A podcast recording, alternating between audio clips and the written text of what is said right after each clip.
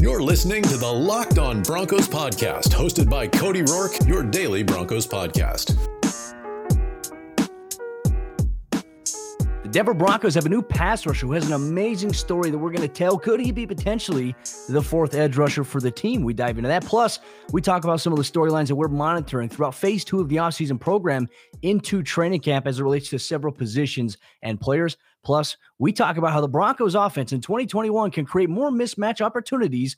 All on today's episode, Locked On Broncos, your daily Denver Broncos podcast here on the Locked On NFL Network, your team every day from the South Stands to the end zone. I'm your host, as always, Cody Roark, director of video content at Pro Football Network and Broncos analyst for the Locked On NFL Network. You can catch me here on the podcast five days a week at Lockdown On Broncos on Twitter, on the YouTube channel. Make sure you hit that subscribe button and make sure you're following the podcast on your favorite podcast provider Apple Podcast, Google Podcast, Spotify and our good friends over there at Audacy. But Broncos country, very blessed to be back with you here once again. Yesterday's episode of the show was Twitter Tuesday. If you missed yesterday's episode of the show, we dove into some topics that Broncos fans had. We broke down the hiring of Kelly Kleine, the executive director of football operations for the team, and how her role can maybe impact the organization going forward, not to mention the NFL landscape. Go check that out on your favorite podcast provider or on YouTube. And if you're watching this on YouTube right now, it would mean the world to me if you'd hit that subscribe button on the Locked On Broncos YouTube channel. Make sure you like the video, you comment for the algorithm. I'd love you forever, more so than I already do. But let's get into our Broncos news and notes. The story of the day the Broncos over the weekend. I first reported it on Sunday. The Broncos, they have signed outside linebacker Pita Taumopenu, and he is a former six round draft pick from the San Francisco 49ers. He attended a tryout this past week as the Broncos rookie minicamp was ongoing.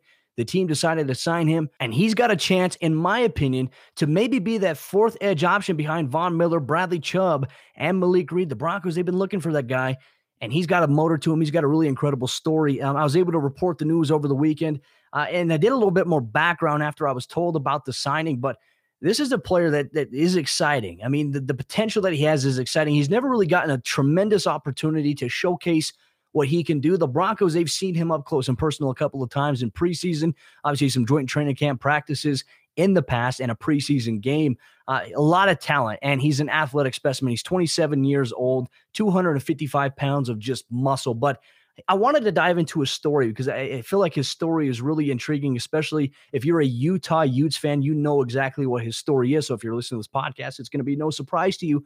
But I want you to get to know Pita Taumopenu and maybe how he can maybe be the next guy for the Broncos. So his senior year of high school, he lived in Tonga. He came over from Tonga to the U.S. and he went to Timpview High School in Utah. That was his first year ever playing football. First year, his senior year. And I, this is the crazy part about it.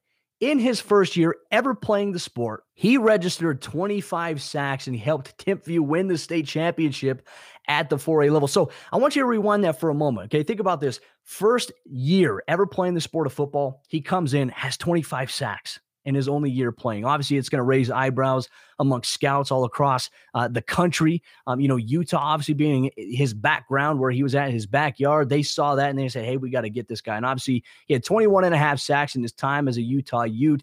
Fast, physical. And when he came into the NFL in the sixth round from the San Francisco 49ers, they were running a scheme that wasn't a 3 4, it was more of a 4 3. So he played some defensive end.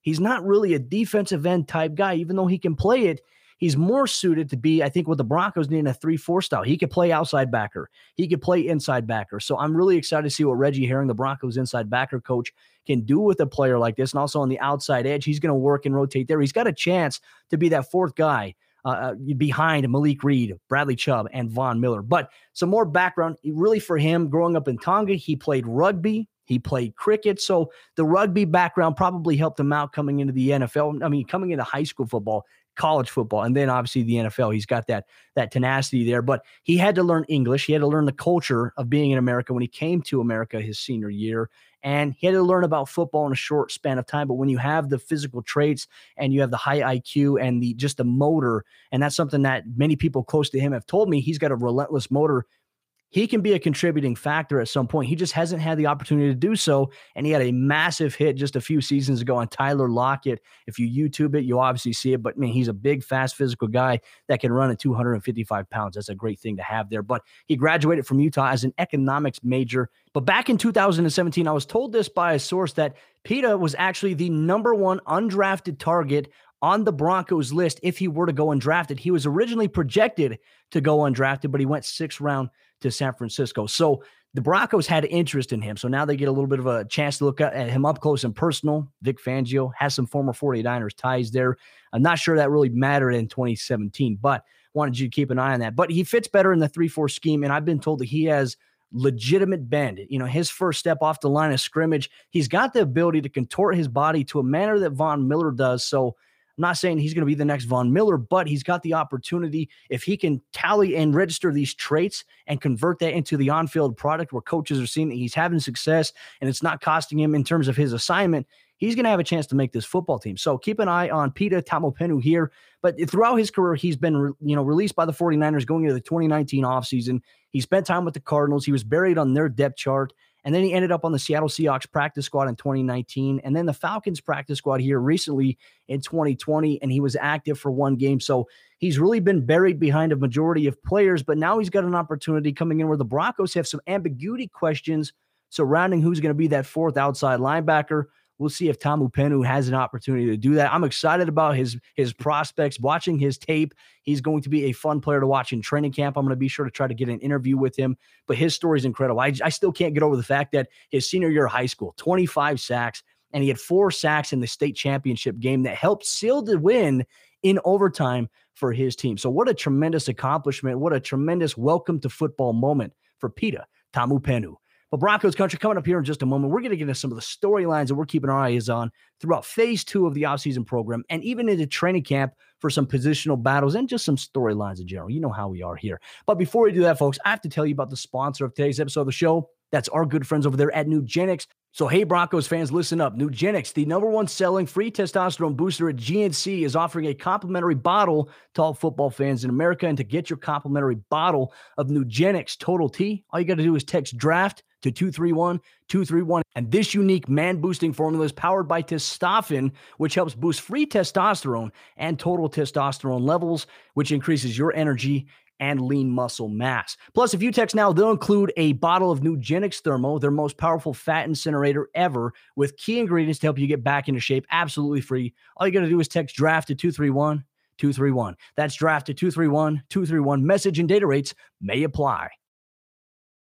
And Broncos fans, as we continue on with today's episode of Locked On Broncos, I got to throw a little bit of a shout out to our good friends over there at Locked On Avalanche and Locked On Nuggets. Both the Nuggets and Avs are in the playoffs, and the Avs, they won game one of the Stanley Cup playoffs. You got to check out Locked On Avs for all the latest news, content, and analysis as to the Avalanche's hopeful run for a Stanley Cup championship. That's going to be the big thing we're keeping an eye on here. And also the Denver Nuggets, they will host the Portland Trailblazers this weekend at Ball Arena Adam Mares and Matt Moore have you covered with all the pick and roll action on the Denver Nuggets. Chris Maselli has you covered with the latest on the ice with the Colorado Avalanche. But let's get into our Broncos storylines that we're looking at through phase two of the offseason program into training camp.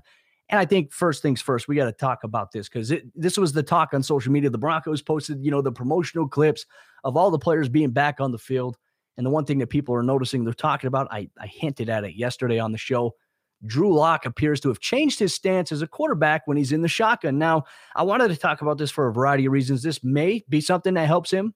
It may be something that doesn't help him at all, but it is a big talking point amongst Broncos fans. And I kind of want to bring the football side of it. And Tim Jenkins is also a great resource, too. If you're looking at quarterback mechanics and terminology and lingo, he's got all the, the stuff that you need. Tim Jenkins, elite. He does a phenomenal job there. But for Drew Lock debuting a new stance and foot placement, often at times we'd see his right foot back, or sometimes his right foot would be forward in the shotgun, which means that he's leaning back on his left leg if his right foot is forward. Now, usually on there, that, that requires you to take some more steps in your drop back. But what we saw him transition to, and a couple of fans have actually shown side by sides, Drew Lock's stance and Peyton Manning's stance. It appears that Drew Lock has emulated Peyton Manning's stance in the shotgun a little bit, which, I mean, it could go a variety of ways. Yes, even if he carries it over from Peyton Manning, maybe because they've been working together this offseason, Peyton said, Hey, this is what helps me feel more comfortable. Peyton Manning's gone through and he's watched film on Drew Lock. So he's offered that advice as to what he sees, how he can adjust to it. And maybe we're seeing that carry over. Is it going to say that Drew Lock's going to come out and put up all pro numbers this upcoming season? It's not going to guarantee that. There's nothing guaranteed. But maybe a change in technique could be something that he's used to because often one of the biggest flaws and one of the biggest criticisms I think that many people have had, including myself, of Drew Lock's play often is related to his footwork at times. Now, sometimes he has a tendency like a jump shot when he's dropping back. And we saw it too a couple passes to Courtland Sutton week two against the Pittsburgh Steelers. That deep ball down the left sideline. Drew is pretty much backpedaling. He's he's taking his drop back and then he's throwing it Eh, but he's throwing it while leaning backwards. His momentum is carrying him back, and the ball still travels very far. But if Drew can have his feet set in place without any drift or lean back, and he can deliver that, just imagine maybe the type of productivity that he could have, the type of accuracy that he'd have. But a lot of the inaccuracy issues that Drew Lock has often are related to his footwork. And sometimes he's too wide in his base at times, and we see him to go to throw. There's no weight planted on that back foot. So obviously the ball's not going to travel as far as you want it to. And that was an issue that we saw in some of the short intermediate passes that Drew threw in 2020. But you know, this is an opportunity for Drew to grow. Look, and like I said, it's going to be a competition. We're going to talk about Drew Lock. We're going to talk about Teddy Bridgewater, Brett Rypien, um, and Case Cookus.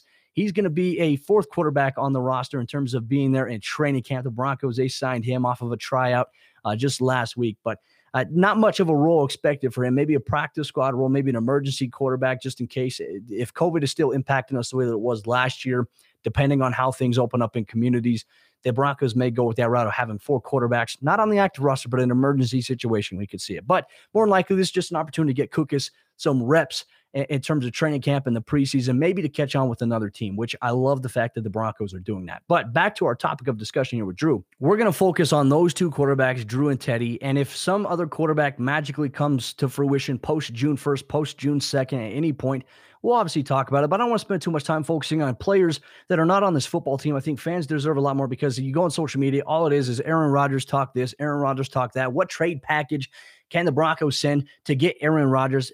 That takes away from what's going on with the team right now. So I don't want to do that here in the podcast. So I appreciate those of you who haven't bombarded me with Aaron Rodgers questions. If that obviously happens, we'll talk about it. We'll break it down. You you know you get that here. But uh, for Drew, yes, it's an opportunity for him to continue to improve and grow and really kind of shut out the noise. And Melvin Gordon did a, an interview with the NFL Total Access podcast, and he says he believes that we're going to see a different Drew Lock this season, which being a teammate, yes, you always want to support your guy, but there were times last year when I think Melvin Gordon even said that he's got to learn how to be a pro because Melvin Gordon was used to playing with Philip Rivers, and Drew Lock's a young guy. Okay, I'm not going to sit here and try to make excuses for Drew. If you've listened to this podcast, you know that I've been very vocal about the fact that Drew needs to improve. He can play better, but it's also at the same time, you can't just give up on him, right? So I don't have any side of the fence that I'm leaning on, just kind of in the middle, like, hey, this is how it's going to be because I understand that background as a player, as somebody who's been in a football evaluation of managing a roster I mean, that's just the thought processes that come through my head. So we'll see about that. Whether or not the new stance it, will lead to better footwork and obviously lead to better play by Drew Lock. It's going to be a storyline we're going to follow all throughout training camp. But one of the other ones too is the inside linebacker position. And one thing that Mike Klis of Nine News Denver had put out there is that Justin Strnad is going to be pushing Josey Jewell for maybe that starting spot at linebacker. And you know, there's going to be a little bit of an open competition. Josey Jewell, obviously a veteran guy, returning, stepped up for the Broncos in a big way. I think you can make the argument that Jewell is probably the most improved player on the Broncos roster last season from the defensive side of the ball. I was really impressed with how he stepped up and he performed. But Justin Strnad is a player we have not yet seen in a Broncos uniform outside of training camp last year, where he had that wrist injury, the ligament that had to get repaired. And obviously, he missed a whole entire year, but he's a very cerebral guy and he's been chopping at the bit. So, throughout phase two, you're going to be taking a look at guys in a coaching and a teaching pace, nothing that's full speed, no contact, nothing like that. It's how you retain the information. It's how you go through your drills, how you perform. That's going to be how your coaches evaluate you. But when training camp comes, there's competition, and you want to make the most of those opportunities. Now, imagine Strnad is going to get some reps with the first team because that's something that Vic Fangio and the Broncos they've done. They've rotated some of these young guys, even rookies, undrafted rookies, with the first team just to see, hey, can these guys play? Justin Strnad, the Broncos, they've had him in that locker room for over a year in that position room through meetings he's going to be ready from the mental side of things of knowing the playbook. But now it's about going out there and carrying out the physical product. So for Strnad, the competition there at the linebacker position, it's going to be something we're looking at. And obviously, Baron Browning rotating into the mix as well. I mean, the Broncos view him highly. I talked about it a couple days ago on the podcast. I really enjoyed watching how quick he was to pick things up. I mean, when you look at him doing position drills, and oftentimes at linebackers, there's going to be the stance where you're going to boom, you're going to read run, you're going to drop back to pass. It's just about reaction and timing. He's got very quick feet, he's got really fluid hips. And if he can retain the information and learn the playbook quick enough, he's going to find himself into a role, whether it be on special teams right away, but he can find himself rotating for the Broncos on defense, and especially in some sub packages, maybe the nickel or the dime. There's a lot of opportunities that the Broncos have. And I think having a lot of this depth here that the Broncos have built this offseason is going to put them in a position where they don't have to worry about it. And if something happens, as a guy goes down, they are confident in the players that they have to be able to step up. So we're keeping an eye on that. One of the final storylines we're going to keep an eye on throughout training camp and obviously phase two and entering phase three of the OTAs and mandatory minicamp coming up is Diontae Spencer's kick return and punt return job safe and secure? Now, this was a discussion I was having with some members of the DNVR community on their Discord. Love the DNVR community, by the way, and what they have going on. I wear my DNVR shirts, uh, you know, everywhere. But if you're looking at the shirt that I'm wearing right now on YouTube, it's the "Don't Be a Filthy Casual." Just a little bit of an inside joke here. Locked On Broncos. This shirt will be made available next week. We'll obviously post a link here in the YouTube channel description for you to be able to get your hands on a shirt. It's been very popular since we released it, and we want to open it up to more people. So uh, but Diontae Spencer, kick return, punt return for him. I, I, feel like this is his job. I feel like he's got it secure because the Broncos, they brought him back. He signed his exclusive rights tender. So that means that they envision him being the guy because he has been the best Broncos kick return, punt return option since Trindon Holliday. And he hasn't given you nearly the issues in terms of that Holliday had with fumbling the ball. Spencer's been very reliable. That's been an issue that Denver's had since that is they've had returners that just can't hold on to the football. Omar Bolden was pretty good for Denver but obviously, he didn't last long in terms of being a Denver Bronco at that point uh, because of the fact that he was just buried on the safety depth chart. But he was a special teams contributor. Diontae Spencer, a lot of people are looking at his position on the wide receiver depth chart as kind of a factor as to where he's going to end up. I think the, the kick return, punt return job is his. Now, obviously, the Broncos have guys, and you're going to see it in the preseason it's not just going to be Spencer returning kicks. You're going to get guys like Seth Williams, Tyrie Cleveland, who filled in last year. Kary Vincent Jr., more than likely, is going to be one of those options. Some of the running back guys, LeVante Bellamy in camp, he's going to get some opportunities to return some kicks and punts. Outside of that, though, I, I, don't see Diontae Spencer's job being in danger. And I really wanted to touch on that because it was a burning question I think Broncos fans had. What's this, what's the status of Diontae Spencer? I think he's going to be the guy. So I'm not necessarily worried about that. But Broncos country, coming up here in just a moment, we're going to get into the conversation and how the Broncos can create some more mismatch opportunities on the offensive side of the ball in 2021. Coming up here in just a moment. But before we do that, I got to tell you about the two sponsors of today's episode of the show. That's our good friends over there, betonline.ag, and our good friends over there at Built Bar. Starting things off with betonline.ag. BetOnline is the fastest and easiest way to bet on all of your sports action. Baseball season is in full swing, and the NBA playoffs are this weekend. The NHL playoffs are ongoing, and you can track all the action at BetOnline. So before the next pitch, head to BetOnline on your laptop or your mobile device and check out all the great sporting news, sign up bonuses, and contest information that they have. You don't have to sit on the sidelines anymore, as this is your chance to get into the game as teams prep for their runs to the playoffs. So head to the website or use your mobile device to sign up today and receive your 50% welcome bonus on your first deposit when you use promo code locked on. That's one word locked on. Bet online, your online sportsbook experts. And our good friends over there at Built Bar, the best tasting protein bar on the market, bar none. It is exactly what you need when you need a pick me up. And the thing I like about Built Bar, tastes just like a candy bar because the bars they're made out of 100% chocolate and they're soft and easy to chew. When I take a bite into it, I don't feel like I'm breaking my tooth like I am when I take a bite into some other protein bars. And the issue is taste. With the other protein bars that I've tasted, they taste like cardboard. I don't like it. Built Bar, I actually take a bite into it tastes legitimately like a candy bar. I use double chocolate, peanut butter brownie, salted caramel. Those are just some of my favorite flavors, but they also have coconut, coconut almond, cherry, raspberry, and also mint brownie. And they have the occasional limited time flavor that you could take advantage of as well. And you can get your hands on a box of Built Bar today by going to builtbar.com using promo code LOCKED15, and you'll get 15% off your next order. Built Bars are healthy for you as well. They contain 17 grams of protein, only 130 calories, and only 4 grams of sugar. And like I said, if you go to builtbar.com right now and you add it to the cart, You go to login, enter promo code LOCK15, and you'll get 15% off your next order at builtbar.com. Jumping into the fourth quarter of today's episode, Locked On Broncos. Just a reminder you can get this podcast if you're watching us right now on YouTube. Make sure you hit that subscribe button, you like the video, you comment, and I'll interact with you as well. We'll do some live premieres, but if you comment in the comment section, I'll be happy to engage with you. Also, if you're listening on your favorite podcast provider, but you're not yet subscribed or following the show, you need to change that right now on Apple Podcast, Google Podcast, Spotify, and the Audacy app, A U D A C Y. One of the important topics I wanted to get to on today's episode of the show was how can the Broncos offense create some more mismatch opportunities in 2021 on offense? Well, there's been a trend. The Broncos have invested in some size at the wide receiver position this year. And some wide receiver news and notes quickly before we get into this conversation. DaeSean Hamilton, according to Mike Klis, he had reported that DaeSean Hamilton waived the non football injury, which is a procedural move to revert to when he's placed on the reserved non football injury list. And there is no determination yet, according to Klis, on how his non football injury away from the team facility affects possible, if any, settlement that he chooses to pursue. So we'll keep an eye on that in regards to DaeSean Hamilton. But the Broncos, they've gotten some size, obviously, with Courtland Sutton, with Tim Patrick. You have six foot four, six foot five guys that you can move on the inside, you can move on the outside. Denver didn't have both of those guys really at the same time last year because you know, a lot of people forget that Courtland Sutton didn't play week one against the Tennessee Titans. So you saw Jerry Jeudy and Tim Patrick really step up there. We saw Tim Patrick step up in a big way for the Broncos last season. And I've thought to myself, too, with the dynamic that the Broncos offense has in terms of personnel, with Jerry Jeudy's route running ability and also the speed that he has, not to mention KJ Hamler and Tyrie Cleveland being one of those under the radar type guys. He's he's bigger than most people give him credit for. He can go up and get some passes for you too. How come Denver doesn't utilize the size of their wide receivers in some of these one on one matchups against smaller guys? And I think when you have the personnel, especially if the Broncos are running out of 11 and you're going against a DB who's lined up in the slot who's short, you know what I'm going to do?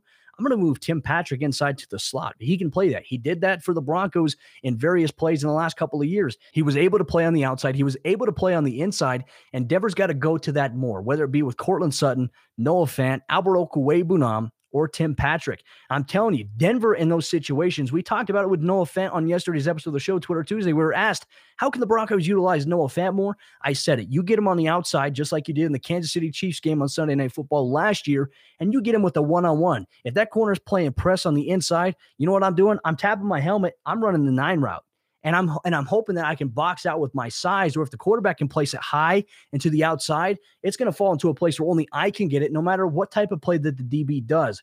That's how we've seen Courtland Sutton make so many of these plays against these DBs.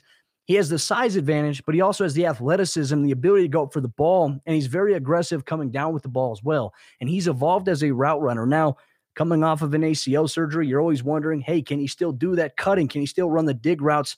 As crisp as he used to. That's going to be a work in progress all throughout the process of his physical therapy and rehab, but he's looking good right now with that DonJoy brace on his knee. So the Broncos need to find a way to place Courtland Sutton Tim Patrick, Noah Fant, I mean, Albert Okwuegbunam, they need to place these guys in matchups on the outside or even on the inside against smaller guys. And if you can get a defense to roll into that cover zero or cover one, especially if you know a blitz is coming, if I know that a blitz is coming and I see that there's four down linemen, I see that there's maybe a nickel guy that's going to blitz, there's a safety who's playing coverage on the number two receiver, man press by the number one. And on the other side, it's press all across the board. And you know that those two inside backers are going to be coming well, you know what I'm doing? I'm finding the guy that has the sizable advantage, the one on one. I'm saying, hey, I'm taking a shot here. The Broncos, they didn't do that enough last season.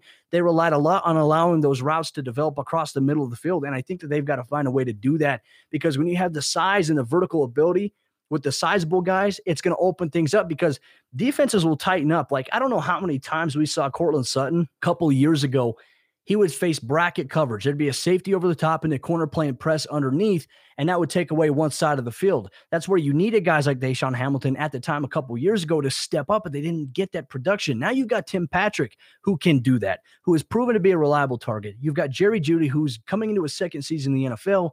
And then you still have a little bit of an unknown as to what you're going to get with KJ Hamler, but you know that he's got this big play potential. We saw it against the Carolina Panthers if KJ Hamler can stay healthy, the Broncos have so many different options on the offensive side of the ball. It is a quarterback's wet dream. I'm, yes, I'm sorry I'm saying that. It's a crazy visual to think of.